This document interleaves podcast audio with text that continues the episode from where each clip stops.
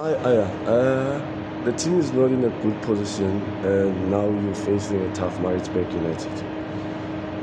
Yeah, I think uh, it's going to be another tough game. Uh, obviously, we know Maritzburg's been doing very well at their stadium. Uh, last couple of games, and um, but I also believe that us as the team, we've been more focused on ourselves, working together and pushing very hard. So I think uh, it will be another, like I said, it will be a tough game uh, going there. But uh, like uh, we, we we need results and we need to win. So I think everyone knows in the camp what they have to do. Is there any particular plan or strategy that you're going with that the coach has been sort of giving you guys?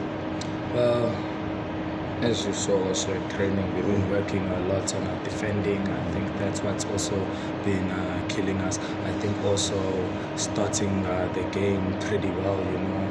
Uh, we've also had a few bad starts, but I think, uh, as I said, uh, you saw that we've been working on all the all our weaknesses, and I think, uh, like I said, this game is going to be another good, tough game.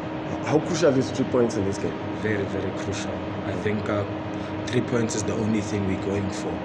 Uh, like I said, since they've been doing well at their stadium and uh, it's an away game, a point is the last thing that we can ever put but it's at the back of our minds.